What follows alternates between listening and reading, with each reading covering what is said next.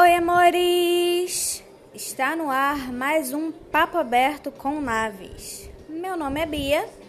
Sejam todos bem-vindos.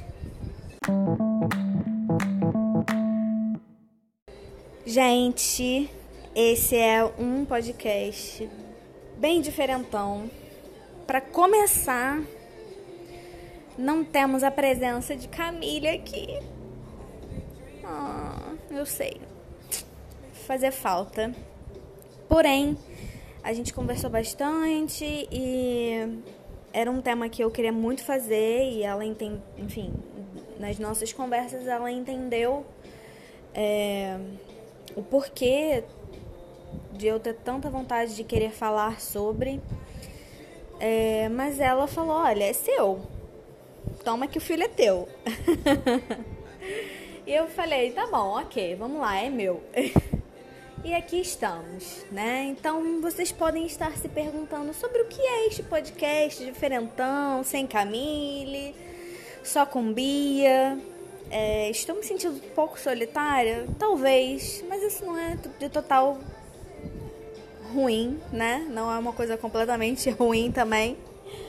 É, porque é um assunto que eu gosto muito. É, enfim, vamos lá. Não vou enrolar muito mais não. Eu vou tentar explicar um pouquinho para vocês assim o que que, qual é o assunto, qual é o tema e o porquê de eu querer trazer esse tema. Então, primeira coisa, eu tenho um pedido. Eu queria muito, muito que quem ouvisse, quem estiver ouvindo, gente, por favor, é, se desfaça de qualquer preconceito, de qualquer é, estigma, qualquer coisa que vocês tiverem aí na cabeça de vocês, porque é, aqui não tem espaço para isso não. E eu trabalhei pra caramba, é, pesquisei muita coisa para fazer uma coisa bem legal, que seja uma, de um conteúdo bem, bem interessante para qualquer pessoa que goste de música, mas não só isso. Mas tá, vamos lá, vamos começar. Esse podcast, ele, ele vai ser sobre o cantor Shawn Mendes. Sim. Talvez você escute isso e fique, meu Deus, mas como assim um podcast inteiro sobre Shawn Mendes? É, pois é, gente, mas eu juro que tem assunto, hein? Eu juro que tem. Ó, eu vou, vou começar por pelo começo, né? O nome dele inteiro é Sean Peter Raul Mendes. ele é canadense. Ele nasceu em 8 de agosto de 1998, 22 aninhos, minha gente. É muito baby, muito babyzinho, muito neném. É, ele começou a, a, aparecer, né, mais no, através do Vine, que é tipo acho que tal, talvez os jovens que forem ouvir isso aqui não, não façam muita ideia do que seja, né? Mas é como se fosse o TikTok da época. Então, ele começou lá fazendo covers lá em 2013. É, enfim, e aí, o que, que vocês podem pensar assim, cara, o que, que qual é a, a, o motivo, né? O que, que pode ter de tão interessante para se fazer um podcast sobre ele dentro, né, do que se fala com naves? Como que isso pode conversar com os assuntos e os temas que são trabalhados no naves? Então, como uma, um, uma, um pano de fundo, esse podcast é sobre música, com certeza. Então, para qualquer pessoa que ame música, independente de qualquer coisa, eu espero que seja interessante. É...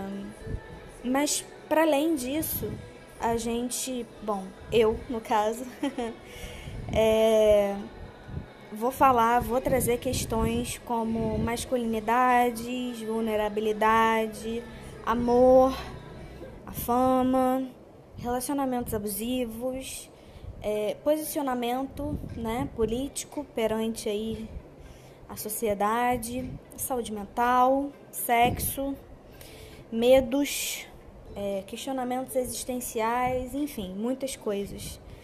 É, e vocês podem até estar se perguntando, gente, mas tudo isso só falando desse garoto aí? Mas é, acreditem em mim, por favor. então eu fiz uma linha do tempo, gente. Eu fiz real, tá?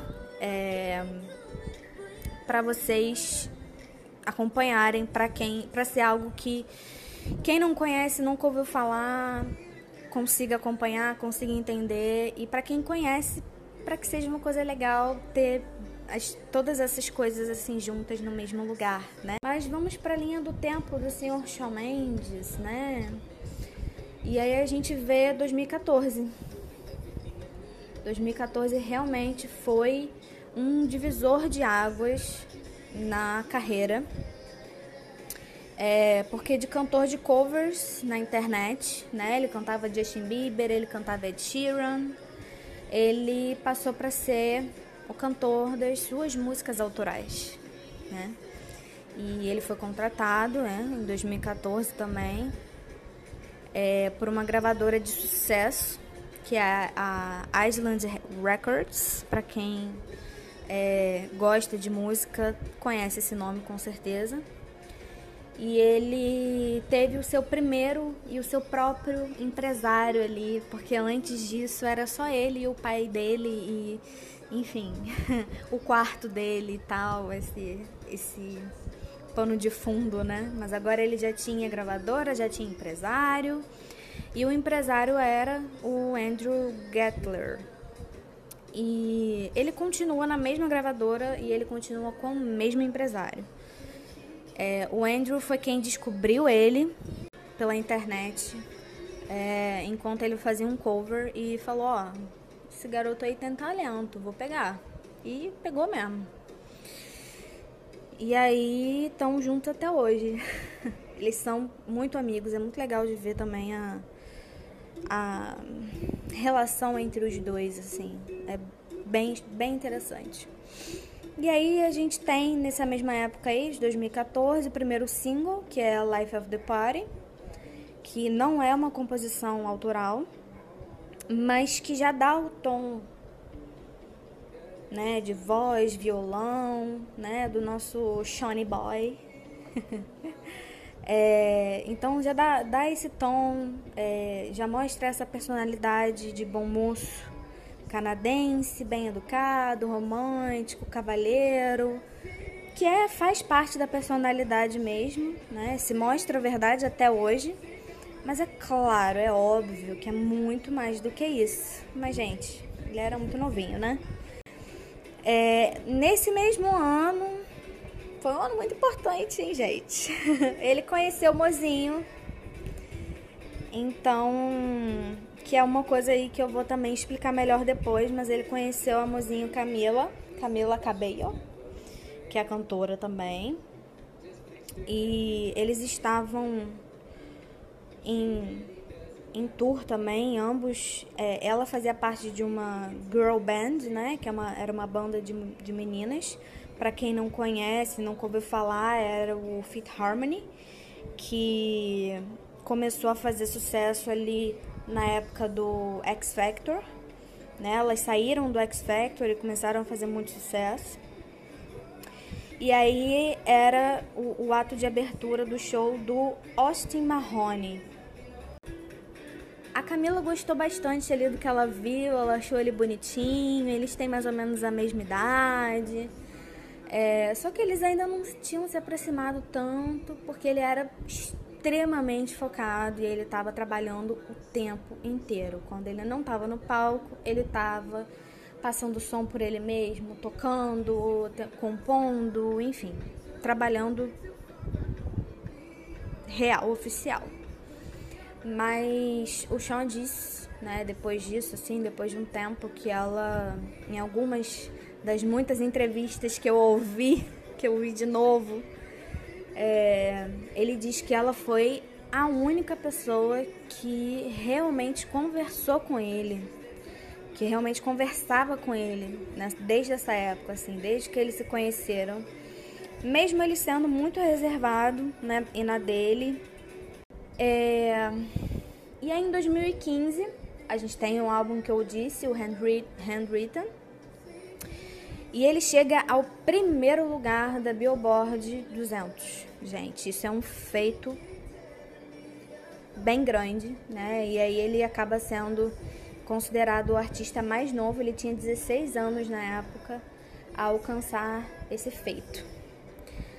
E Handwritten vem com uma música chamada Something Big, que é autoral e que já mostrava algo sonoramente diferente, assim. E como ele era o compositor, ele fala já, ele já começa falando sobre algo grande, é, fora do seu controle, algo diferente que está acontecendo, que é uma clara menção à sua carreira, né? E aí a gente tem o primeiro grande sucesso comercial também nessa época, nesse mesmo álbum, que é Stitches, para quem não nunca ouviu falar e quiser conhecer. Foi o primeiro grande single dele, assim, que colocou, fez todo mundo conhecer, inclusive eu mesma. Eu conheci, foi, foi a primeira música que eu ouvi dele, se eu não me engano. É, e aí a gente tem mais uma, uma tour de abertura com Camilita, no caso Fit Harmony, né? A Taylor Swift chama é, os dois, né, a banda dela, né, a girl band dela, e ele para abrirem um show dela, uma tour dela. E aqui, em 2015, nessa tour, eles se aproximam bastante. Né? Eles acabam até compondo juntos, assim. Eles começam a ver que eles têm bastante coisa em comum, apesar de serem muito diferentes. Nos bastidores dessa tour, eles é, fizeram a música I Know What You Did Last Summer, que é, traduzindo modo, de modo livre é Eu sei o que você fez no verão passado. E assim, é curioso porque a letra, né? A, a, música tem uma letra até um pouco pesada, entre aspas, né? Porque fala sobre um casal e uma traição, ou pelo menos um suposto casal e uma suposta traição, sobre não conseguir deixar a pessoa ir, mas também não conseguir segurar a pessoa por perto. É... Então, assim, eles já dão ali, já deixam ali o, o talento deles ali, como eles têm química, porque eles conseguem fazer uma letra e uma melodia de bastante sucesso e, e aí teve o clipe da música, bastante simbólico. Cada um de um lado, em uma esteira, passando por vários obstáculos, é, assim, várias te temperaturas, tem tempestade, tem deserto, tem, enfim, tem um monte de coisa. E eles, cada um de um lado, como se eles estivessem tentando se alcançar, mas eles nunca se tocam. É, mas assim, avançando só um pouquinho na linha do tempo, queria deixar esse comentário aqui, depois eu né, falar um pouquinho melhor. Num documentário, sim, ele tem um documentário, que eu vou falar melhor depois. É, mas no documentário também, em algumas entrevistas, o Sean disse que levou cinco anos para dizer como se sentia em relação a ela. Ou seja, não era tudo imaginação do povo, né? A química era e é real. Tava lá já e as pessoas não estavam malucas, né? Bom, 2016, Illuminate, álbum Illuminate era Illuminate. Gente, eu amo. Não vou mentir. O primeiro single dessa época é Treat You Better e aí a gente tem mais uma especulação sobre a Camila, né? Que hoje a gente sabe que não era apenas né, uma coisa totalmente irracional. Porque hoje, né, depois de muito tempo, ele revelou que era sim sobre ela. Mas enfim. A música Treat You Better fala sobre relacionamento abusivo. É, que ele vê que a pessoa não tá bem, que ele vê que ela, ela fala isso, mas que ele vê que a pessoa não tá bem e que ela merece melhor e que ele a trataria melhor. É, então é muito uma coisa. E no final, se eu não me engano, mais pro final da letra, ele fala alguma coisa do tipo.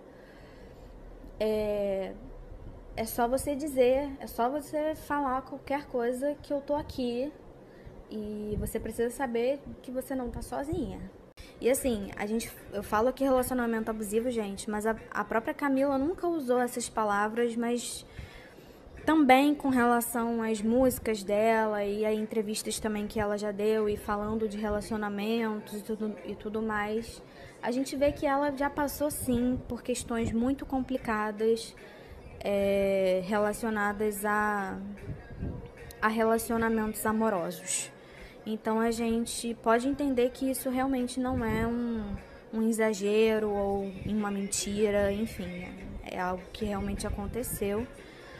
E relacionamento abusivo a gente sabe que não precisa ter nenhuma violência física para poder se configurar abuso, né? Ele tá com 18 anos aqui e ele diz, né, ele mais uma vez ele diz que ele não tinha ele se sentia muito responsável pelo exemplo que ele dava e tudo mais, e ele não se sentia à vontade para falar sobre sexo até ele ter 18 anos. Então, foi com essa idade e foi nesse álbum, que é inteiramente é, autoral, que ele fala sobre, começa a falar sobre sexo, né, nas letras dele. A maturidade ela vem de várias formas, né? Ela vem na voz dele, né, que de 16, 15, 16 anos para 18 já mudou bastante. Ela também vem em uma forma autoral, quer dizer, ele está cada vez mais tendo poder é, dentro do que ele fala, do que ele quer falar, do que ele quer dividir com as pessoas. Então é o primeiro álbum totalmente autoral. E ele é, demonstra ali sobre o que, que ele quer falar, né? Então ele quer falar sobre sexo, ele vai falar um pouquinho sobre sexo. Ele não vai mais falar apenas de amor e coração quebrado e enfim. Apesar de, de que antes ele, nas músicas que ele que ele compunha e tudo, ele falava sobre outras coisas também. Ele sempre falou muito sobre família, sobre fama, sobre a, a dúvida dele, as, as, os medos dele com relação à fama e, e ele ainda fugia um pouco do que estava fazendo sucesso na época, que o que estava fazendo muito sucesso na época eram as músicas mais animadinhas, né? Enfim. E ele ainda continuava, né? Por mais que já tivesse mudado bastante, mas ele ainda continuava no piano, no violão, naquela coisa minimalista e tudo mais. E ele ainda falava, ele falava sobre sexo, mas de uma forma romântica. Então isso fez com que, né, por mais que ele fugisse um pouco do que estava fazendo sucesso, ele acabou se tornando mais respeitável aos olhos do público mais velho. É, então ali teve um pessoal mais velho que começou a olhar para ele e falar, opa, inclusive artistas também, né, mais velhos, começaram a reconhecer o talento dele ali. É, aqui também no álbum Illuminate, a própria capa do álbum é bem conceitual né? E é muito legal essa história porque é baseada na arte de uma fã dele. E o, a capa é simplesmente a cabeça dele sendo aberta, assim, em, em algumas esferas. E dentro, e dentro desses lugares onde a cabeça dele está sendo aberta, estão saindo muitas flores. Então, assim, é como se fosse um convite realmente para a gente entrar um pouco na mente dele, o que relaciona diretamente, né, de novo com essa coisa de ser o primeiro álbum inteiramente é, é, composto por ele. E, e é também uma forma de, de mostrar é, como ele está florescendo, né? Amadurecendo, crescendo. Então, assim, 18 anos acho que fez o marco ali real, né? tem algumas músicas que eu queria ressaltar desse álbum. Na verdade, tem muitas, mas enfim, eu não posso. tem uma música que eu gosto muito que se chama Bad Reputation, que é, em, em, né, é, traduzindo de forma livre é a má reputação. E a música fala basicamente sobre uma mulher que tem má reputação, mas que ele não liga para o que falam é, e que ele a trataria como ela merece. E aí, enfim, tem um trecho da música que ele fala: Deixe-me ver por debaixo, como se ele estivesse tentando enxergar mais além do que a pessoa mostra, né? E aí ele fala: Tudo que eu preciso é você. Ele pede na música pra, como, como se estivesse pedindo para ela não desistir. E tem um trecho também que ele fala: Ninguém sabe como isso pesa para ela. É, então é uma música que talvez se você desse uma olhada rápido, você veria que, putz, é um cara é um carinha falando de uma mulher que todo mundo tá falando, mas ele não tá nem aí, ele quer de qualquer jeito. Mas não é bem assim. Ele quer enxergar, ele quer ele quer ver, mais é, sobre ela do que o que falam. Ele quer ouvir dela, não das outras pessoas, não da boca de outros homens. Ele fala muito com relação aos tipos aos amigos, né? Que não necessariamente quer dizer os amigos amigos dele, mas as pessoas que ele acaba escutando ali falar dela, né? Então, de novo, não é mais do que obrigação, mas querendo ou não é um pouco diferenciado é, para um homem de 18 anos que acaba tendo essa visão de como que é para a pessoa, de como que é para a mulher. Ninguém realmente sabe como isso pesa para ela. Bom, fica aí, a gente não sabe sobre quem é. E a gente não sabe qual era realmente a situação, mas só de ouvir a música e prestar atenção na letra me parece muito parece bastante maduro e bem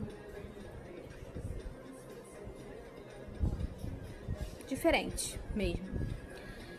E aí tem uma outra música chamada Understand, que, bom, é, é entendo, né? A tradução livre. E aí a música começa já com ele falando: Eu realmente preciso fazer uma confissão. Ele usa essa palavra, confissão. Odeio dizer que estou um pouco assustado então ele, ele já deixa ele claro que ele tem um pouco de medo. Ele não gosta de dizer, de se colocar, né, vulnerável, mas ele diz: "Olha, tô com medo". E aí, em uma outra parte da música, ele fala: "Rezando para que eu não esqueça, né, onde eu pertenço" falando aí, dando uma, uma, fazendo uma referência das origens dele, da casa dele, né? Toronto, no caso. A família, os amigos, enfim, isso daí vem muito, gente. Ele fala muito sobre isso o tempo todo, em várias músicas, em vários momentos. É, e é, nessa letra ele também fala: E toda vez que eu me pergunto, estou me tornando outra pessoa? Eu estou rezando para que eu não esqueça quem eu realmente sou. Eu apenas quero entender então ele está buscando isso. Dá para ver que ele está buscando entender o que está acontecendo. Todas essas mudanças, a fama, né? Essa coisa de ficar longe de casa, enfim. Eu estou ligando para os meus amigos à meia-noite. Isso daí ele fala em uma outra parte da música. Para lembrá-los que estou sempre aqui por eles. Fica solitário sem ter ninguém para conversar mas é bom saber que alguém se importa. Então, assim, é muito interessante a gente ver aqui que ele coloca essa questão da solidão, porque ele tá ali, ó, ele tá sendo reconhecido, as pessoas estão falando dele, ele tá em lugares lotados, fazendo shows lotados, mas ele se sente solitário. Então, é, traz uma questão muito interessante, assim, né? Uma visão muito interessante do que é a solidão, de verdade. E em outra parte ele fala: todos nos perdemos às vezes. Não deixe seu coração para trás. E depois disso, né, antes da música terminar, parece que a música termina, o que eu acho genial. Parece que a música acaba, mas aí tem um tempinho e aí ele volta falando. E é um papo dele. Ele fala falando sobre mudanças, é, é como se ele estivesse conversando com você. Quando você escuta, é como se ele estivesse falando com você. É sensacional. E ele fala sobre mudanças, sobre transformações, sobre como isso é necessário, é, que não é necessariamente uma coisa ruim, que é uma coisa natural, enfim. Ai, gente, é sensacional. Outra música que eu queria falar sobre esse álbum é a última desse álbum, eu prometo. é a Hold On, que é. Nossa, muito ao pé da letra é segure firme. Fique firme. É, e aí ele começa a música falando. Eu penso muito quando estou sozinho, no sentido de, né, quando ele tá se sentindo solitário, né, aquela coisa que ele já trouxe. Ele tem essa coisa de parar para pensar muito. É, e aí ele fala: Eu nunca ganho quando eu guardo todos os meus pensamentos, sentimentos, né? Quer dizer, essas.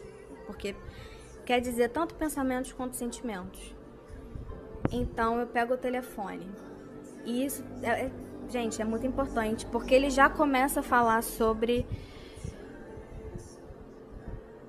saúde mental aqui, querendo ou não. Já, é, já, ele já começa a falar sobre essa parte da vida aqui, assim. Ele já percebe que ele não ganha quando ele guarda os sentimentos e os pensamentos dele. Então ele pega o telefone.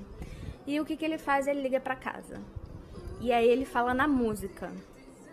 E o meu pai diz: Sean, tudo vai dar certo. Eu sei que não temos nos visto muito ultimamente, mas você está sempre na minha mente. Eu não sei o que você está passando, mas há muita vida pela frente. E não vai desacelerar, não importa o que você faça. Então você precisa ficar firme. Então, assim, é, a música mostra uma conversa ou algumas conversas que ele teve com o pai e que o pai fala sobre isso, sobre essa questão dele ficar firme. É, a vida não vai desacelerar, não importa o que você faça e você consegue, vai dar tudo certo. Fique firme. E ele também traz essa coisa de, por mais que a gente não esteja se vendo muito ultimamente, eu tô sempre pensando em você, eu tô sempre aqui o que é muito legal também e fala, já mostra muito sobre a ligação dele com a família, né? Em 2017 ele vem pela primeira vez aqui no Brasil, ele faz uma apresentação no Rock in Rio. Em 2018 a gente tem o lançamento do álbum auto-intitulado Shawn Mendes. E esse álbum ele vem com participações, gente, com participações de artistas como Ed Sheeran, John Mayer, Brian Tedder, para quem não sabe, é o cantor de, da banda One Republic, mas ele, além de cantor da banda, ele é compositor, produtor, enfim, ele é um produtor muito conhecido no, no meio, né? E muito bom também. E aí tem o Khalid e a Julia Michaels, que também fazem participação como feat, ou seja, eles também entram nesse álbum cantando cada um uma música com o Shawn Mendes, né? Eles compuseram a música com ele, cantaram, é, enfim.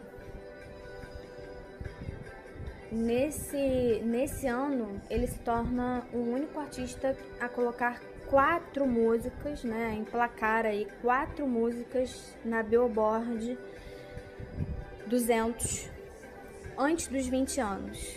Ou seja, tem algumas marcas aí bem legais.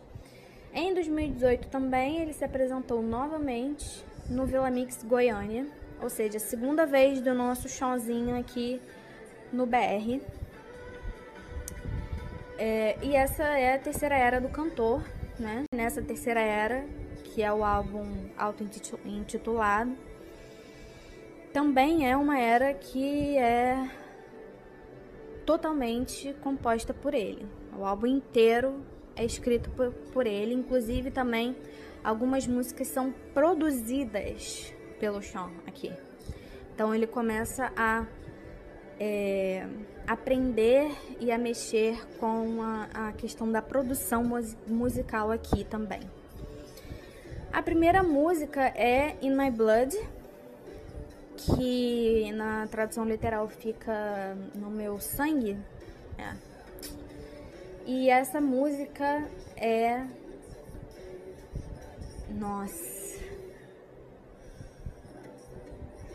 Essa música. A música fala sobre a luta que ele trava contra a ansiedade. E eu lembro muito bem da primeira vez que eu ouvi a música. Bom, quem acompanha o Naves sabe que eu, Bia, eu sei o que é ansiedade, eu tenho.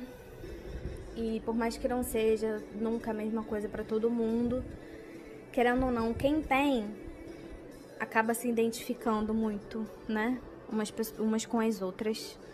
E essa música, minha nossa é, ela não é talvez fácil de ouvir, ela pode inclusive trazer alguns gatilhos. Então, cuidado aí, porque eu vou falar algumas alguns trechos da música, tá? Cuidado para quem estiver ouvindo. E eu lembro muito da primeira vez que eu ouvi de ter assim, me sentido nossa, é muito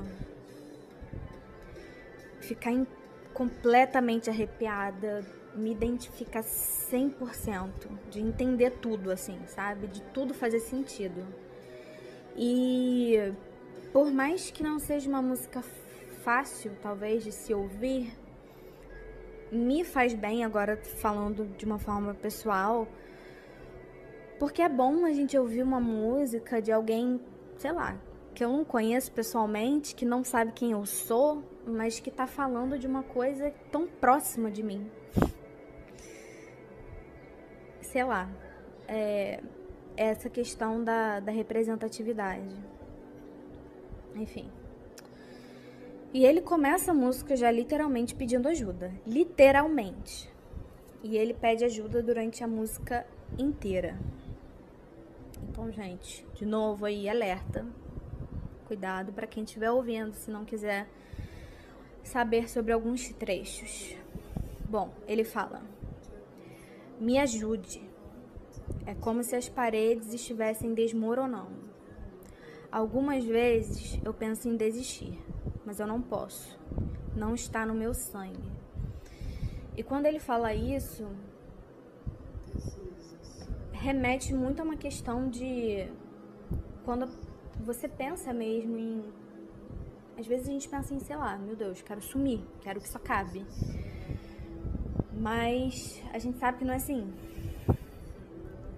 E essa não é realmente a nossa escolha. A gente só tá. Só não, né? A gente está sobrecarregado, sobrecarregada. E é por isso que vem essa sensação. Então, é, pelo menos é o que eu leio, é o que eu penso quando eu escuto, quando, enfim, e aí vem uma outra parte da música que ele fala é, deitado no chão do banheiro, apático. Estou sobrecarregado e inseguro.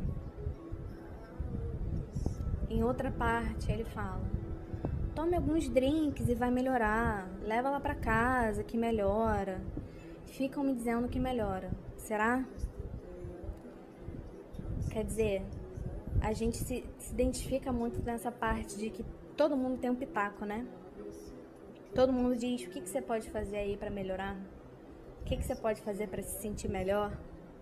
E ele ali, cheio de dinheiro, cheio de gente, cheio de, de pessoas interessadas nele. É... E aí vem as pessoas falar assim, ah, faz aí, toma alguma coisa aí que melhora, só toma um porre que melhora, se sente melhor. E, e ele se pergunta: será? Melhora mesmo? E ele segue na música pedindo ajuda várias vezes. Em outra parte ele fala: algumas vezes eu penso em desistir. Ele fala novamente isso. Nenhum remédio é forte o suficiente. Alguém me ajuda. Eu estou rastejando na minha própria pele.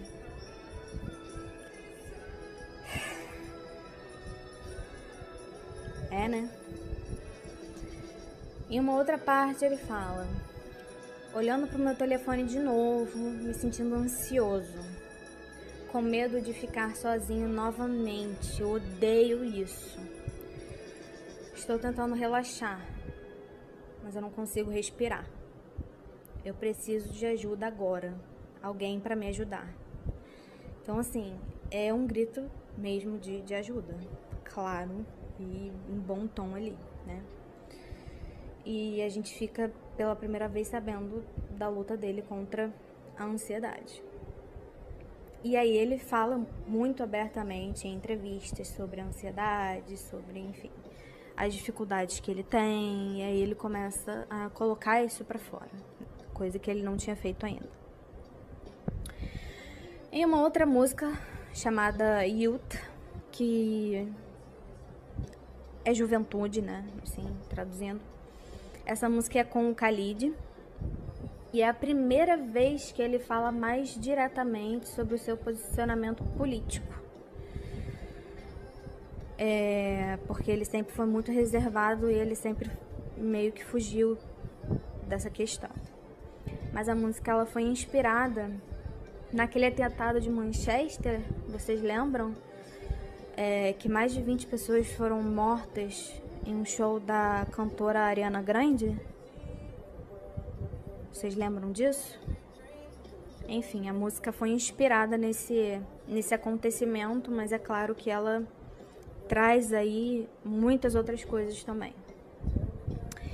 E aí a música tem alguns trechos, né? E aí ela começa, ele começa falando, acordando novamente com notícias devastadoras. Meu coração está quebrado mas eu continuo seguindo.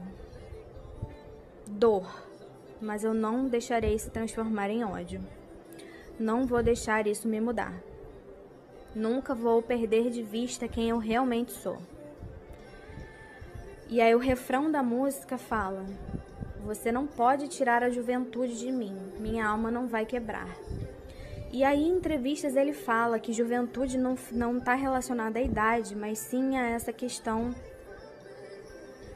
da luta, da resistência, de não se da resiliência, né?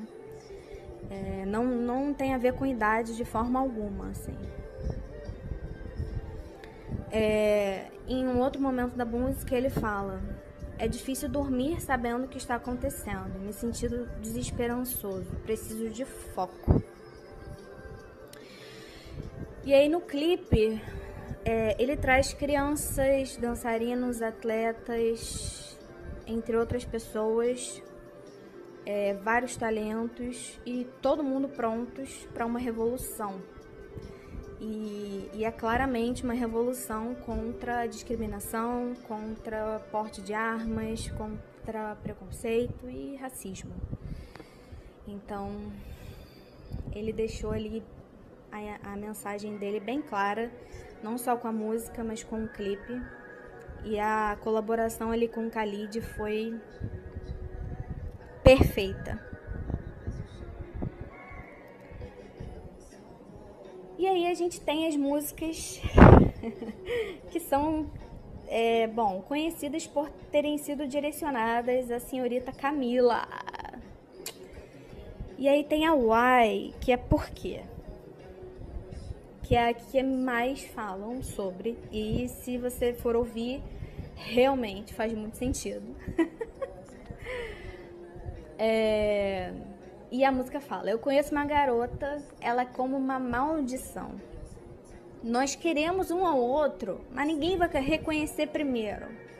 Então, assim, a gente já fica naquela coisa: Meu Deus do céu, que falta de comunicação, de diálogo é essa entre esses dois, sabe? Fala, gente, fala, minha gente.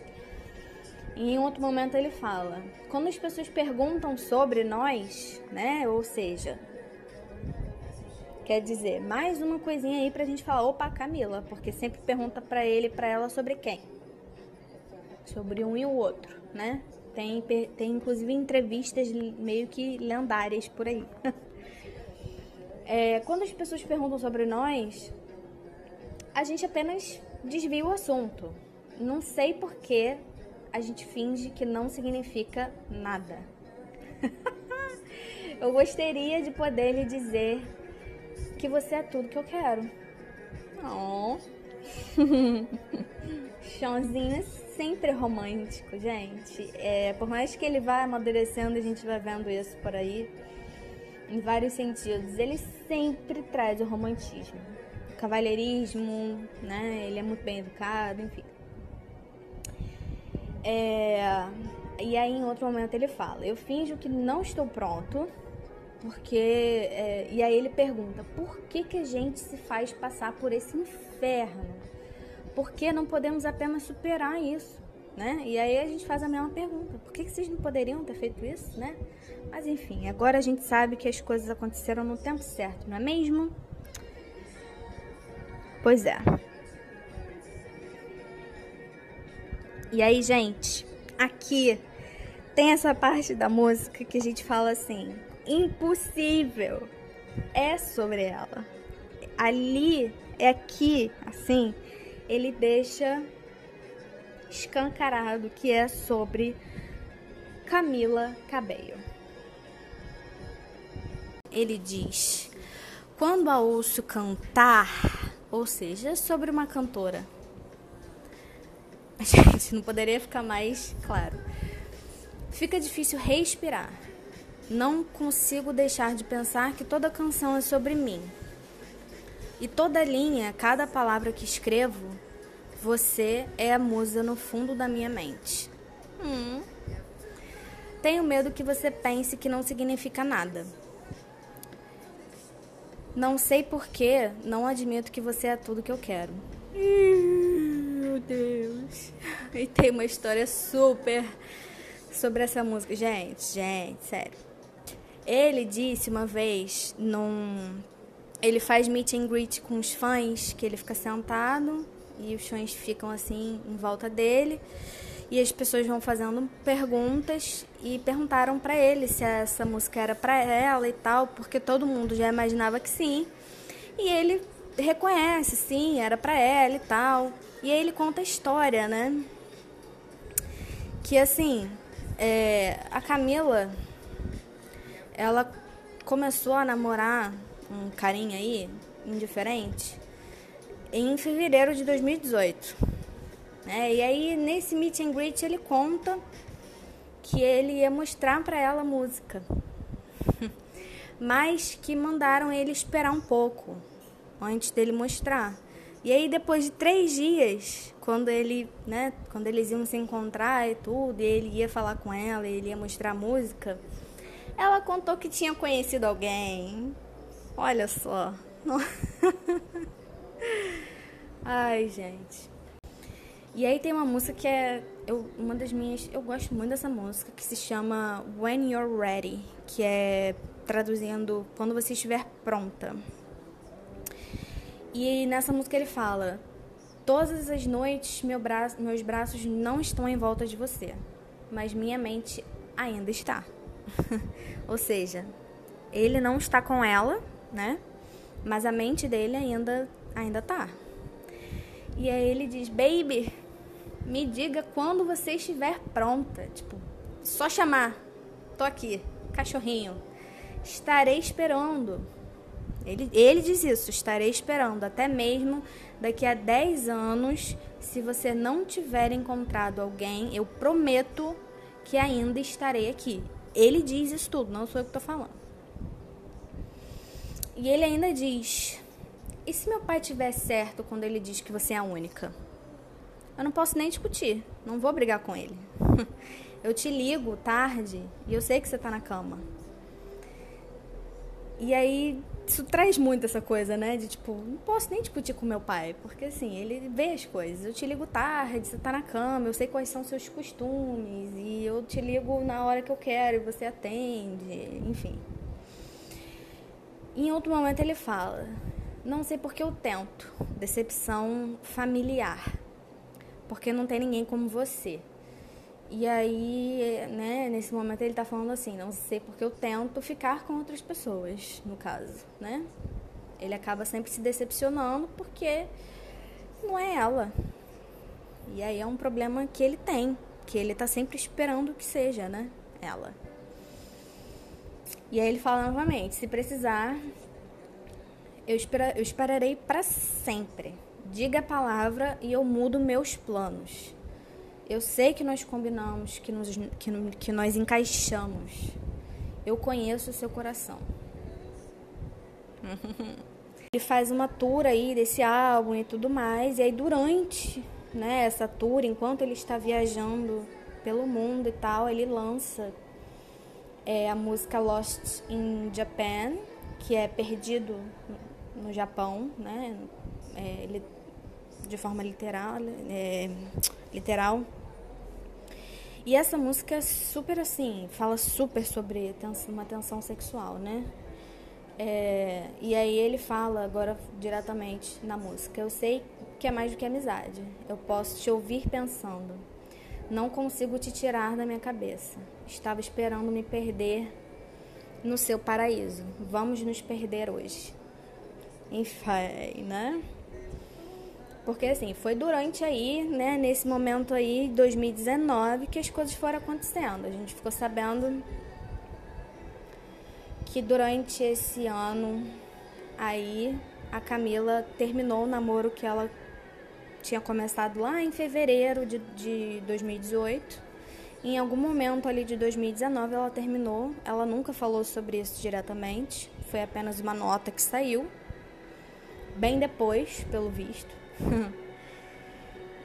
E aí a gente está vendo que, bom, alguma coisa está mudando, está acontecendo, né?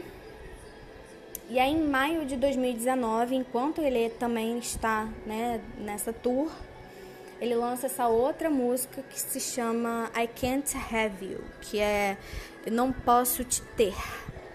E a música fala: Eu não consigo escrever uma música que não seja sobre você. Eu não posso beber sem pensar em você. É muito tarde para dizer que tudo significa nada sem você? É errado eu não, eu não querer metade? Eu quero tudo de um relacionamento, né? Ele fala em inglês é all string all strings attached né? Então ele quer tudo. Estou tentando te esquecer e seguir em frente, mas eu tô apegada. Também, assim, deu para entender, Sean, tá? Já tá bem claro. Mas para quem não achava que não tava, né? Se ele achava que não tava, talvez ele achou isso, porque assim, o clipe dessa música termina com ele, sim, gente, correndo em uma esteira. Agora, eu não sei se vocês lembram, mas lá na frente, quando eu falei da primeira colaboração entre os dois, que é I Know What You Did Last Summer, é, o clipe é todo eles, né, cada um em uma esteira, de frente um pro outro, correndo sem parar e nunca se alcançando. E nesse clipe ele termina olhando para a câmera, correndo numa esteira. Bom, e aí que eles, depois disso, depois de um tempo, eles se reúnem para senhorita. Porque tem aí imagens dele, acho que deles juntos, acho que almoçando em algum lugar, tipo fotos. E aí depois a gente vê que os, essa música foi lançada, né? Foi mais ou menos em junho essas fotos. E aí Senhorita, né? Que todos acreditam, bom, não todos, mas muitas pessoas conhecem porque foi o maior maior sucesso dele, né? Até hoje. É, e assim, a, uma parte dela é porque os dois escreve, fizeram parte da composição dessa música, né? Os dois compuseram. ela fala: Eu gostaria de poder fingir que eu não preciso de você, mas a cada toque. E ela faz aquele ou oh, ah, ah, que ela faz nessa música, né? Que os dois fazem no caso. e aí o Sean fala numa parte: desembarquei em Miami. Peguem a referência. Miami é a terra de Camila. É onde Camila mora. Ele desembarcou em Miami. Continuando, né? A parte que ela canta. Porque você sabe que está para acontecer há muito tempo do tipo, cara, você tá sabendo, né? Há muito tempo. E aí ela pede, não me deixe cair. E os dois cantam juntos. Durante todo esse tempo, eu estive indo em sua direção. E eu espero ter significado algo para você. Uhum. Enfim, né? A letra é super provocativa, né? Tem várias partes bem provocativas. E aí tem o clipe que é mais provocativo ainda. Gente, eu me lembro muito a primeira vez que eu vi esse clipe, mas eu nem vou comentar sobre isso. Porque foi. Eu, estava no meu trabalho e enfim. Falei, eu só preciso ver. E aí, quando eu tive meu primeiro intervalo, eu parei pra ver e eu fui comentar com uma amiga. Eu falei, você viu isso? é super assim. É, eles têm uma química gigantesca, né, gente? Para quem for assistir. É, e assim, a, o, o clipe é uma pegação total, assim, dos dois, né? Enfim. E aí, depois do clipe, eles lançam os bastidores. Os bastidores são cheios de cenas super fofas e eles é, meio que implicando um com o outro, enfim. É, tem até uma parte que eles não estão gravando, mas que ela tá na posição, né, da gravação, que ela tá encostada nele, praticamente deitada nele assim, e ele tá mexendo com a mão dela assim. Mesmo eles não estão gravando, gente. Aquilo ali é bastidor, tá? É... e aí teve, né? Depois disso foram muitas apresentações dessa música, que como eu falei, foi um sucesso enorme. Eles se apresentaram várias vezes, tiveram várias apresentações incríveis. É, enfim, várias apresentações muito bonitas e provoca provocativas também, eles se aproximando muito um do outro, enfim. É, e aí, né, nesse momento, começaram a falar que era fake, que era marketing para música, o que muitas pessoas ainda acreditam até hoje. É, mas, enfim, né? Cada um acredita no que quer, enfim. Mas o que Sean falou é que eles começaram a, a namorar oficialmente durante o feriado de 4 de julho, que lá é uma, uma super comemoração, né? Lá nos Estados Unidos. E aí vem um documentário. O documentário é sobre essa tour de 2019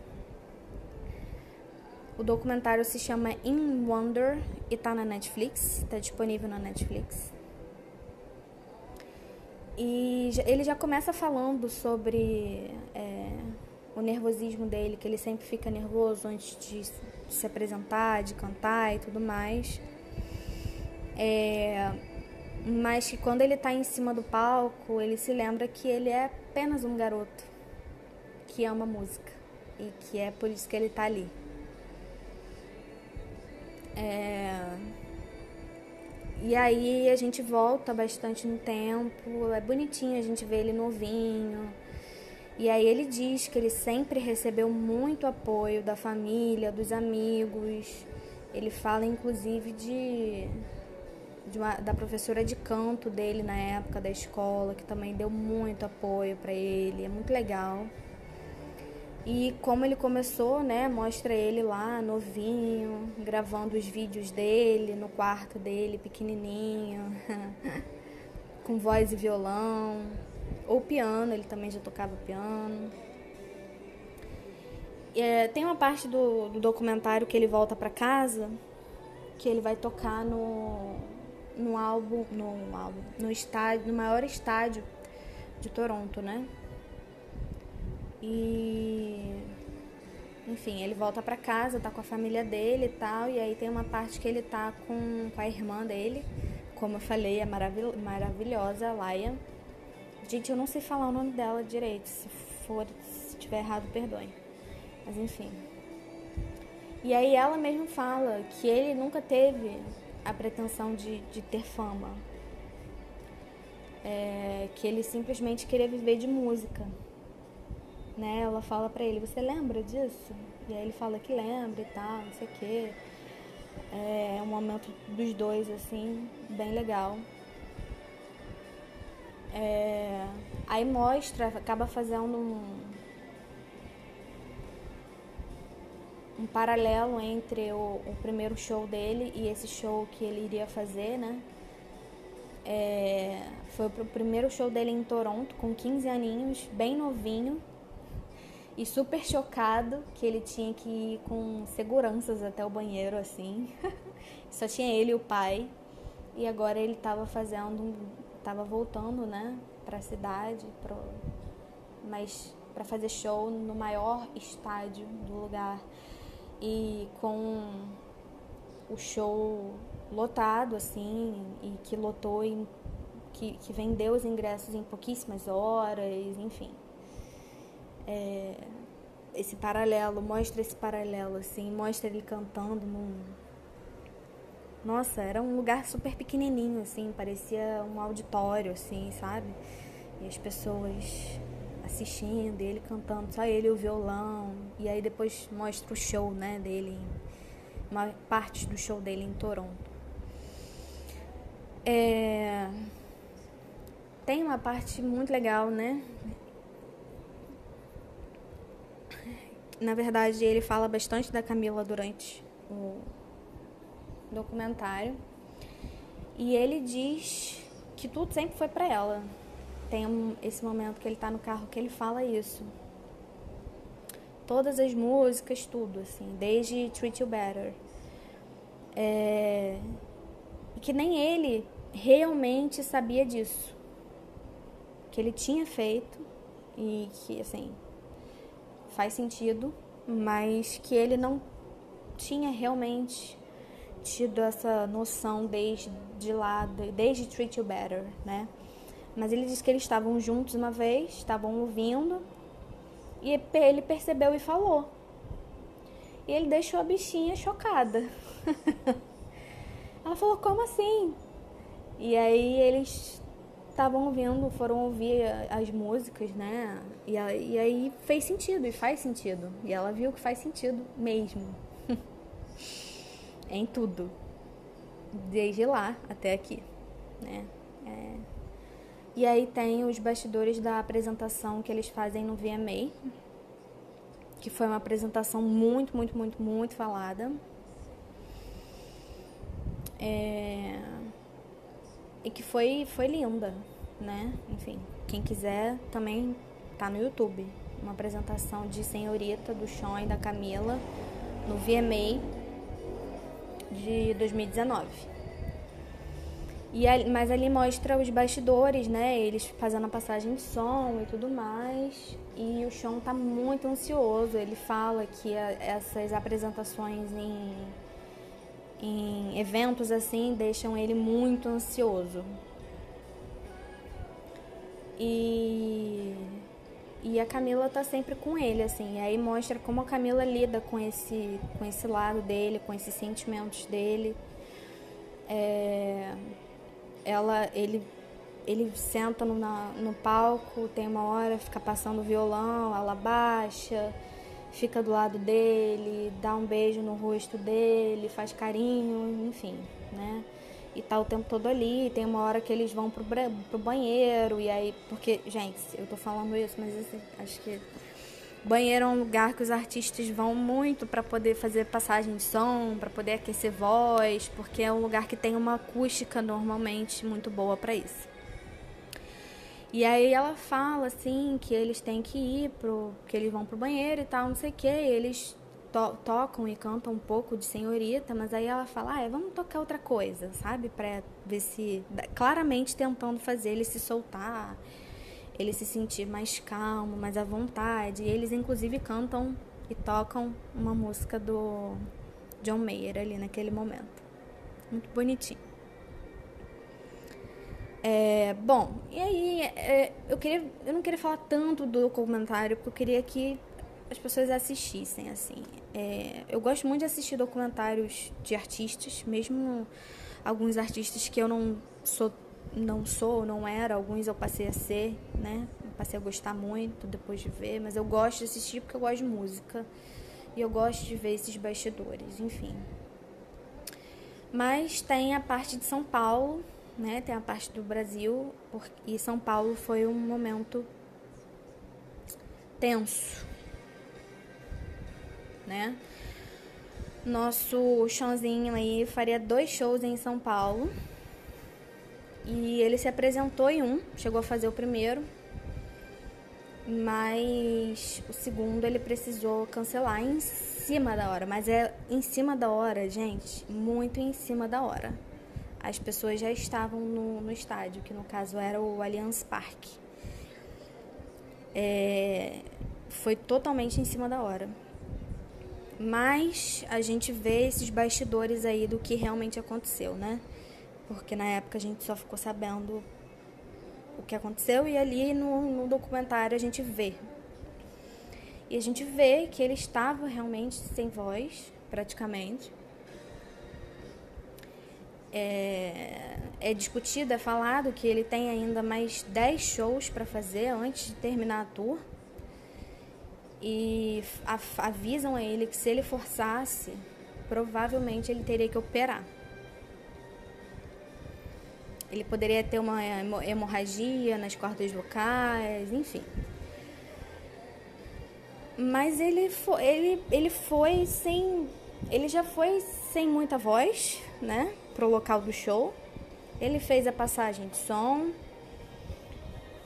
É, mas ele já estava vendo ali como é que estava a voz dele, não estava muito legal.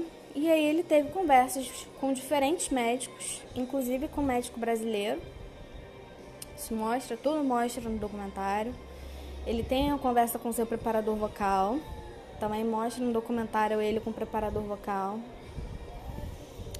Todos eles aconselharam a mesma coisa: cancelar. Cancelar o show. É, todos falaram a mesma coisa, em momentos diferentes até. Né? E ele resistiu, ele não queria, mas ele entendeu a seriedade e seguiu os conselhos. Né? É... Acaba sendo uma coisa que ele, ele, ele aceita, mas ele fica muito mal. Mas é porque falam para ele que se ele fizesse o show, ele poderia fazer, ele até conseguiria, mas que se ele fizesse, ele teria danos permanentes. E aí tem aquela coisa, né, que ficou bem conhecida a imagem dele chorando nas arquibancadas do estádio do Allianz Parque, porque, enfim, foi, foi uma coisa que falaram muito, porque depois dessa imagem ficaram falando que tinha sido é, tramado, que tinha sido marketing, fizeram meme, falaram um monte de coisa para ele, mandaram muito ódio, enfim, falaram várias coisas, xingaram. Enfim. Porém, o diretor do, do documentário, que é o Grant Singer, disse que, que eles tinham muitas câmeras é, e muitos momentos, em muitos momentos ele não sabia que estava sendo gravado. Ele, no caso, o Sean. E o próprio Shawn Mendes falou, isso tem também mais de uma entrevista, é, até o mesmo Sean falando isso que ele disse para gravarem as coisas, mesmo quando ele pedisse para sair, para não gravar. Porque ele sabia que faria isso. Ele sabia que ele pediria para parar de gravar. Inclusive durante suas crises de ansiedade, que o documentário mostra. É, mas é porque ele queria um documentário que mostrasse a realidade. E ele não queria ter essa, essa coisa de no momento eu não tô afim, então sai, e aí depois se arrepender. porque não, não, é, não seria um material que realmente mostraria a realidade, né? É, e querendo ou não, quando a gente assiste, fica claro quão, quão real foi a situação, o quanto ele se sentiu mal, o quanto ele se culpou. Ele chora muito, gente, ele chora muito, ele fica muito mal. Ele conversa com a mãe, ele não tá podendo falar, né? Dizem para ele, pedem para ele não falar, não usar voz, mas ele só chora. É, e tem um momento lindo demais, demais, depois dessa situação, mas ainda em São Paulo. E eu não vou falar exatamente o que, que é, porque eu acho que é mágico. E quando eu assisti o documentário, eu Ai, gente, sério, eu fiquei muito emocionada.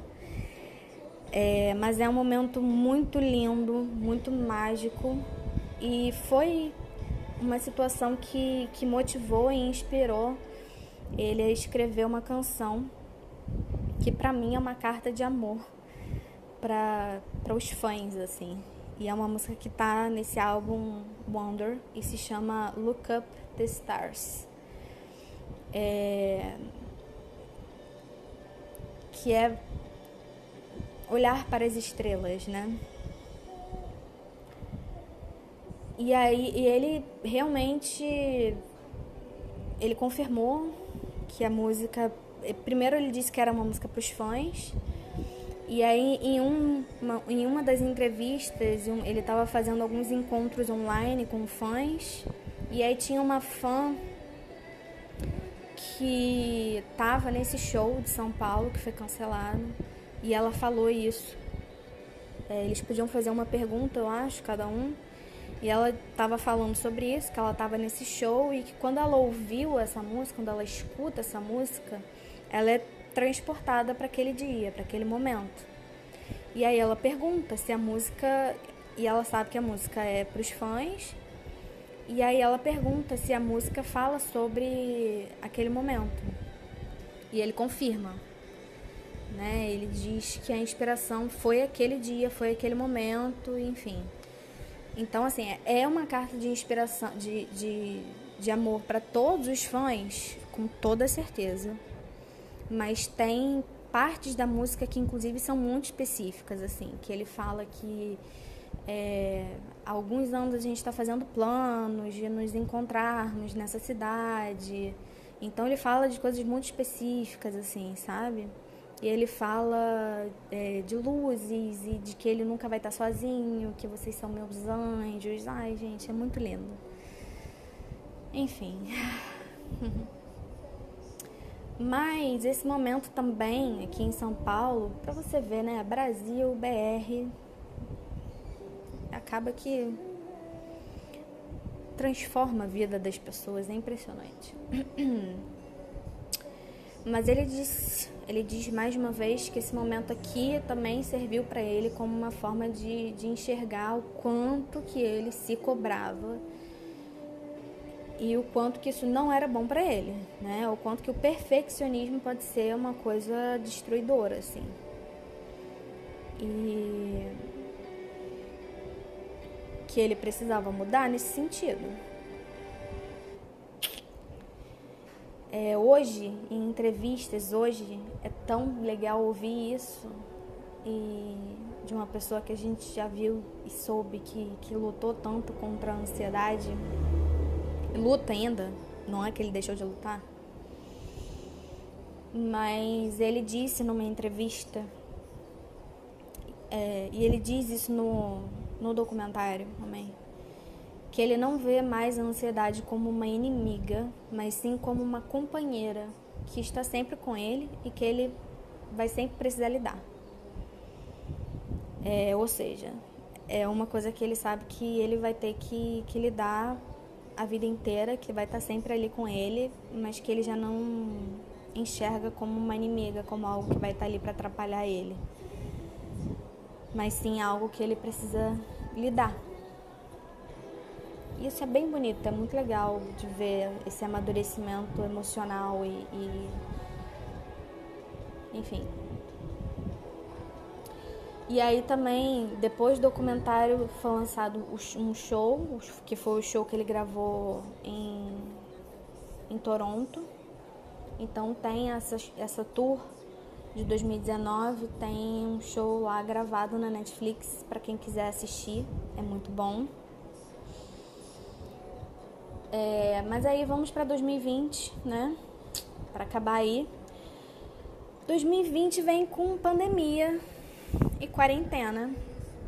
E ele veio de 2019 extremamente movimentado, né, viajando para todos os lugares do mundo. E ele vem e precisa frear completamente, né? Ele fica de quarentena com a Camila e com a família dela em Miami. E aí ele diz em várias entrevistas que ele teve receio no começo de não conseguir produzir nada é, justamente, né, porque estava na casa dos sogros e tudo mais, enfim, não tava, não tinha acesso aí a muitas a muitas coisas. Mas Wonder tá aí para provar que estava errado, né, meu anjo? E querendo ou não, a gente durante esse, esse período da pandemia, a gente vê um Sean no, na, nas redes sociais e tudo mais muito focado na meditação. Ele faz lives, é, ele e a Camila, falando sobre meditação, meditação guiada, como que isso ajuda, como, enfim. Fala muito sobre saúde mental. E ele também fica muito mais aberto às questões é, sociais, né? Ele começa, inclusive, a. Ele participa, inclusive, de uma passeata do movimento Black Lives Matter em Miami com a Camila. E ele tem. Ele disse que ele ouviu uma, uma pessoa no, falando no alto-falante que era muito importante as pessoas brancas que estavam presentes naquela passeata, naquele movimento é, era importante que essas pessoas gritassem ainda mais alto, que ficassem ainda mais do lado dessas pessoas, porque era muito importante o posicionamento, né? E ele também deixou o perfil dele no Instagram ser comandado por algumas lideranças do movimento negro é, dos Estados Unidos, logo depois do que aconteceu com o George Floyd. Então a gente vê aí que ele tá mais destemido nesse sentido, que antes ele ficava um pouco neutro, né? Meio que em cima do muro, ele já saiu dali. Já não tem mais muro para ele no momento.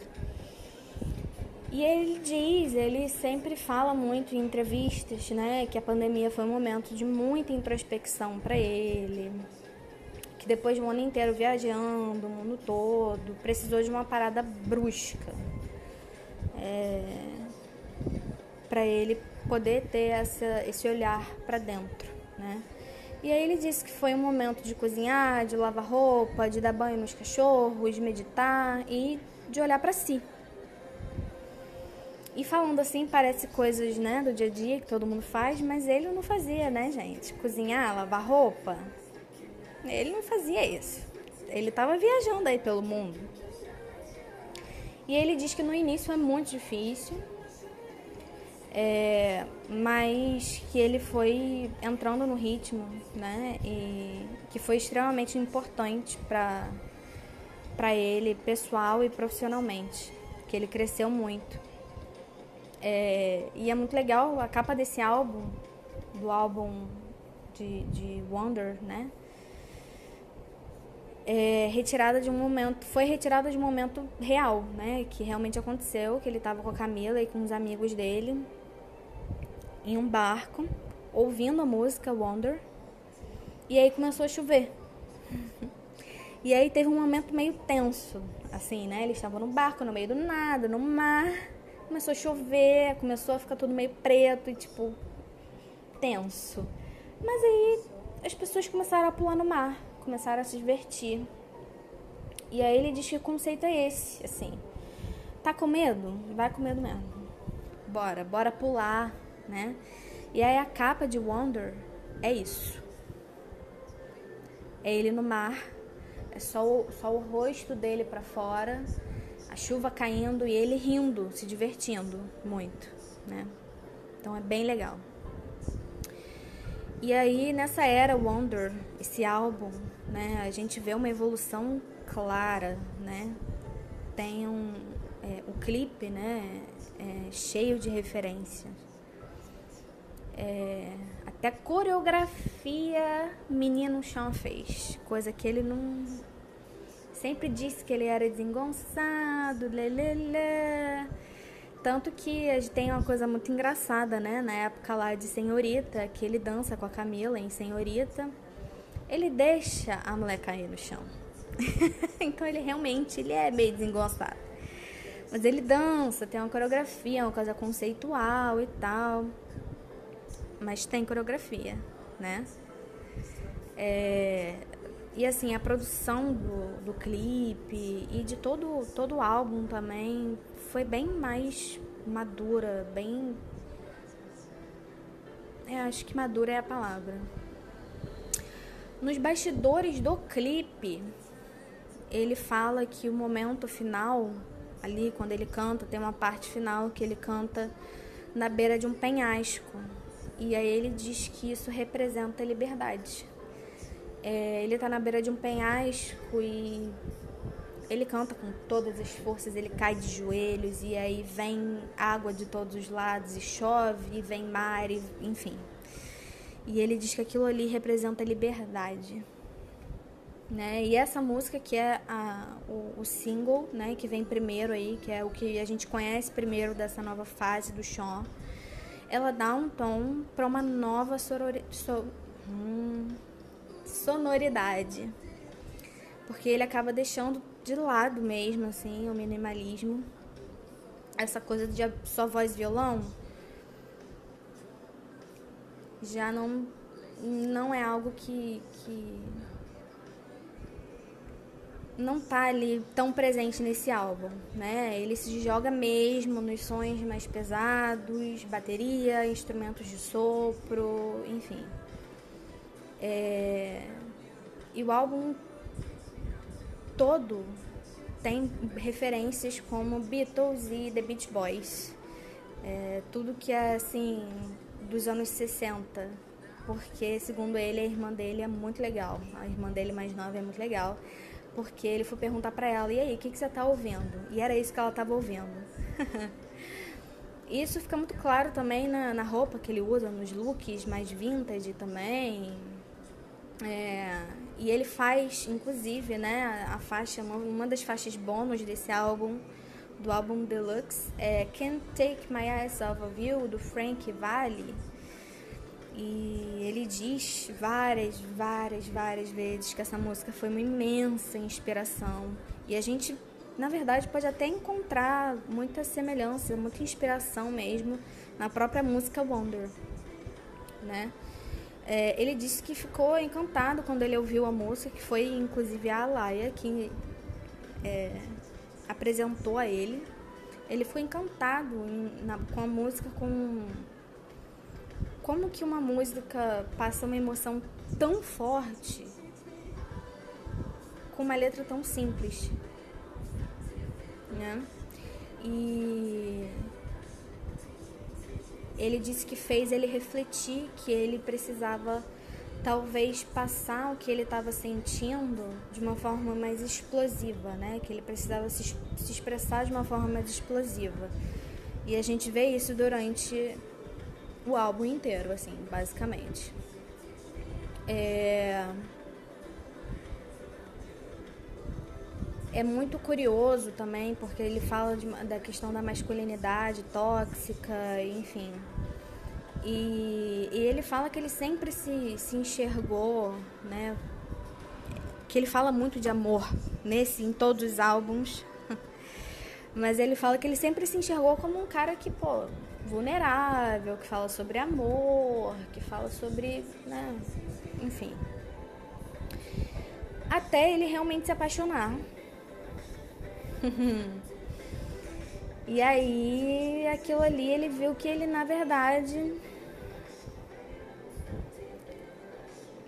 ele não tinha realmente ficado vulnerável na vida dele, assim, né, nesse sentido. E ele conta que eles passaram por um período muito difícil, que eles estavam fisicamente distantes, que acredito que tenha sido na época que ela estava é, gravando em Londres. Ela fez um filme que ela gravou em Londres. E ele estava gravando o novo álbum, né? Ou tentando gravar. Mas ele estava muito mal. E ele disse que esse período foi mais ou menos um mês, assim. E que ele. É, ele simplesmente não conseguia dividir com ela essa, esse, esse mal-estar, essa ansiedade. É, e ela acabou falando: ou você divide comigo, ou você fica sozinho, né? Aguentando sozinho. E ali ele percebeu que não, ele não sabia realmente o que era vulnerabilidade e que, na verdade, ele tinha medo da vulnerabilidade. Né? Que ele tinha um, um ego grande a beça. Porque, na verdade, ele não queria demonstrar as suas verdadeiras fraquezas para a primeira mulher que ele estava verdadeiramente apaixonado. Ele queria ser o forte, ser o que ampara, essa coisa toda aí que a gente vê que os homens é, acabam encontrando por aí, né? E acabam sendo ensinados dessa forma. É, mas ele percebe, ele, ele diz, isso é ele dizendo, né? Que ele percebe que a verdadeira força está justamente na vulnerabilidade. E ele disse que desde então ele tem tentado se abrir cada vez mais, de diversas formas, e ele sempre diz que a Camila é fundamental nesse processo. E aí falando um pouco sobre esse álbum, esse último álbum, a gente precisa falar sobre a intro, que é a introdução. É, que é, gente, é uma são acho que duas ou três frases, enfim, ele diz: Você tem um milhão de facetas, mas eles nunca entenderão a não ser que você os deixe entrar. Ou seja, a tal da vulnerabilidade. Você esteve em um milhão de lugares, então se permita se perder em Wonderland.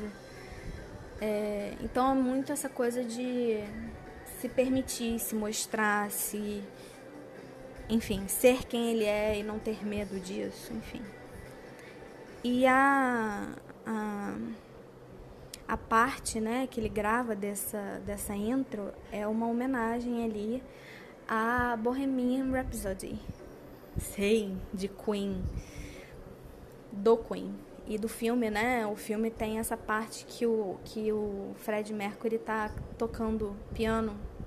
Ele deita num, num colchão, assim, no chão, e toca piano deitado.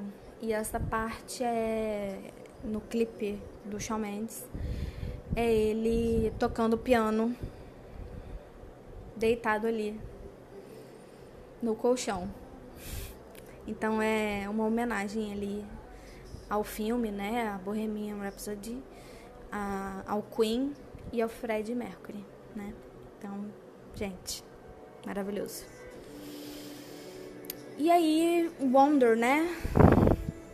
Cara, Wonder é fala sobre masculinidade frágil, sobre dúvidas, questões existenciais, medos, vulnerabilidade, enfim. É, ele citando, né, diretamente, ele diz: "Me pergunto se estou sendo real, é, se eu falo a verdade ou se eu filtro a forma como eu me sinto." Gente, é muito verdadeiro, muito legal.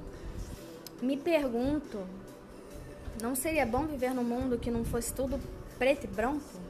Eu me pergunto como é ser meu amigo. Eu espero que eles não, não pensem que eu me esqueço deles. De novo, trazendo a questão dos amigos e essa insegurança relacionada aos amigos. Em outra parte, ele canta: Eu me pergunto por que eu tenho tanto medo de dizer algo errado. Eu nunca disse ser um santo. e aí a gente pode pensar muito sobre essa questão do posicionamento, né? Que ele ele disse ter medo durante toda a vida dele, até que ele percebeu que ele não precisava ter. Que ele sempre teve os pensamentos dele, mas que muita coisa ele não falava, por medo. É, me pergunto, quando choro, essa, essa parte, gente, olha isso. Eu me pergunto, quando eu choro em, em minhas mãos, se eu não sou condicionado a pensar que isso me faz menos homem. Sério. Cara, você que tá aí ouvindo, você já pensou sobre isso? Eu não sei, mas eu acredito que seja algo que muitos homens pensam. Tipo, se eu chorar. É, eu não, eu não tô condicionado ali a, a acreditar que eu sou menos homem porque eu tô chorando. É sensacional, gente. Tem uma outra música que se chama Monster, Monstro, que é um feat com Justin Bieber. Sim, Justin Bieber querendo ou não, é muito simbólico, né? E o Sean fala muito de ser sobre um ciclo se fechando, porque querendo ou não, quando ele estava lá atrás na internet, ele fazia covers do Justin Bieber, né? E agora ele está fazendo aí uma colaboração com ele. E os dois compuseram a música, né? O Sean fala, começa a música falando: Você me coloca num pedestal e me diz ser o melhor. Me coloca no céu até eu ficar sem ar. Me enche de confiança. Eu digo o que está dentro de mim, digo minhas palavras e você me rasga até não ter mais nada de mim, rearranjando os pedaços só para me colocar junto com os outros. Na parte do Justin, ele canta: Eu tinha apenas 15 anos quando o mundo me colocou em um pedestal. Eu tinha grandes sonhos de fazer shows e guardar memórias. Cometi erros tentando parecer legal. Me levantando e depois me destruindo. Eu assumo responsabilidade por tudo que fiz. Vocês usam tudo como se fossem santos. Eu tinha mágoas que eu precisei me desfazer, porque não perdoar dá controle a eles. E aí o refrão os dois cantam. Mas e se eu tropeçar? E se eu cair? Então eu sou um monstro? Só me avise. E se eu pecar? E se eu quebrar? Né? Então, assim, fala muito sobre a fama, sobre como os artistas são realmente colocados em pedestais só para serem arrancados de lá. E isso tem, querendo ou não, muito a ver com essa cultura do cancelamento que a gente está vivendo aí. Então a gente pode, querendo ou não, pensar em nós, na nossa vida, em como a nossa o nosso cotidiano de, de cancelamento aí, é, seja, nas redes sociais ou até mesmo na, na vida real, não só virtual, em como tudo isso pode influenciar e afetar a nossa vida né? Então, sim, é uma música sobre fama e tal, e sobre a experiência dele com, com relação a isso. Porém, também podemos trazer para nossa realidade. Mas, na verdade, isso é uma das coisas que eu mais amo com relação à música, assim. Quanto que a gente pode é, pegar qualquer música e trazer ela para nossa, para o nosso contexto, para nossa realidade, para quem a gente é e para o que a música pode significar para gente. Enfim, adoro isso. Tem uma outra música que se chama Call My Friends, é, ligar para meus amigos. Então aí nós vemos novamente Shawn Mendes falando sobre a falta que ele sente dos amigos e sobre né, essa insegurança de que se ele tá longe, né, e vivendo a vida dele de artista, de cantor, se isso vai atrapalhar a, a amizade dele com os amigos de casa. Né? Mas, gente, é claro que, que esse álbum também, e assim, ele é uma mega declaração de amor para Camilita. Por que não, né? É claro que é. Então, assim, a gente tem algumas músicas, eu vou falar um pouquinho, já que eu já falei tanto, né? Mas tem a música que fala é, 305. A música se chama isso. No caso, 305, né? Ou 305. E esse é o código da, da diária de Miami. E nessa música ele fala muito sobre vulnerabilidade, sobre o medo de ser deixado. É, a música, na verdade, é uma grande autossabotagem, assim, né? É ele pensando nos dois juntos e no quanto ele não quer perder isso, no quanto ele fica, às vezes, pensando que às vezes ela simplesmente pode acordar e mudar de ideia e que ele não quer que isso aconteça. Enfim, algo totalmente natural e humano, né? Algo que sim precisa ser trabalhado em terapia, somente. Sim, mas algo muito humano, né? Essa dúvida.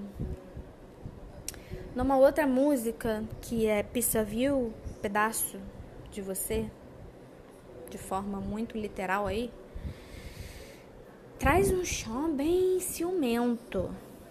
E assim, eu me lembro de que quando eu me lembro muito quando eu assisti porque quando, saiu, quando saíram as músicas. Perdão. Quando saíram as músicas, eu, eu parei para assistir porque saiu junto com as lyric videos, que são as, as, os vídeos que tem as letras das músicas. E ele fez de todas as músicas desse álbum. E, gente, é maravilhoso. Também tá lá no canal dele do YouTube. Quem quiser assistir. Porque assim, não, é, não são exatamente clipes, né, para as músicas, mas são as letras das músicas e, e tem ali muito do significado de cada música. E foi muito legal desse, desse álbum. Muito conceitual, tudo em preto e branco e, e tudo desenhado, assim, linhas e, e. Ai, muito lindo. E eu lembro que quando eu assisti essa, eu ouvi assistir, né? Eu fiquei assustada, porque eu pensei assim, gente, eu não imaginava que ele fosse ciumento assim. Ele nunca demonstrou isso, nunca. Eu falei, nossa, chegou a dar um. Eu falei, gente. é... E eu tô rindo agora, gente, mas calma, tá? Porque isso não é algo. Ciúme não é bonitinho, não é algo a passar pano e ele não passa pano, ele não, não bota ali como se fosse algo romantizado, algo bonito, algo. Enfim, não. É, ele diz que a segurança dela deixa ele inseguro. E isso é algo que a gente vê muito com relação a mulheres é, que são seguras de si e que, se sabe, e que sabem se posicionar e que, enfim. Os homens se sentem intimidados, né? Mas eles não falam isso, não é algo que é realmente falado. E ele fala isso nessa música.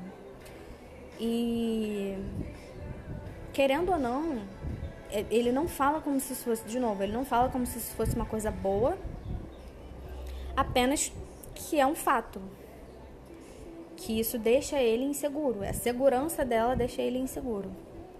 E basicamente, com certeza é algo que ele precisa trabalhar, né? É... Ele não se orgulha disso, dá pra, dá pra ver que ele não se orgulha, mas ainda assim é uma emoção que ele não demonstraria antes, com certeza. Então, querendo ou não, por esse lado, por esse viés, é uma evolução, porque é uma coisa que ele não demonstraria antes, ele não falaria antes, ele não colocaria, para fora antes, mas agora ele está falando. E tudo que é falado pode ser trabalhado, pode ser transformado, pode ser ressignificado, né? É... ele fala que, que isso faz ele se sentir vulnerável, né? Esse sentimento todo, o ciúme faz ele se sentir vulnerável. E, e, isso é uma junção muito grande da insegurança que ele sempre teve e que isso que ele foi demonstrando aí em diversas formas em várias áreas da vida dele é, sempre teve presente e junta isso com o machismo né, estrutural e com o ego dele, deu nisso, né? Dá nisso. Ele não ele sentir essa insegurança, ele sentir ciúme porque ele se sente inseguro porque ela é tão segura de si. E ele fala que ela é. Ah, ele usa palavras. É, ele, ele coloca ela assim.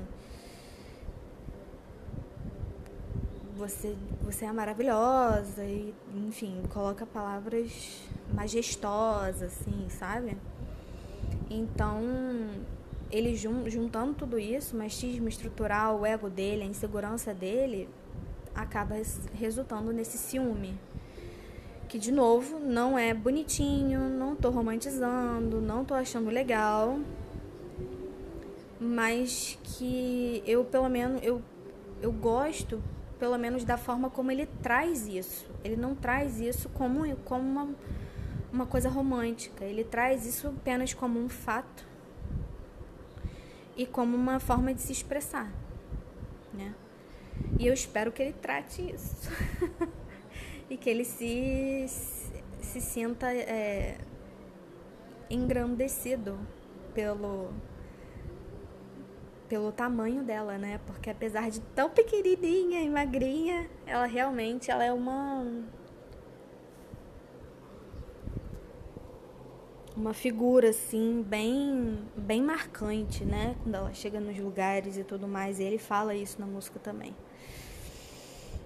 É tem uma outra música que é uma grande declaração de amor, que é Always Been You, que na tradução livre fica Sempre Foi Você. É, e aqui ele fala o quanto que ela conhe o conhece e que a ligação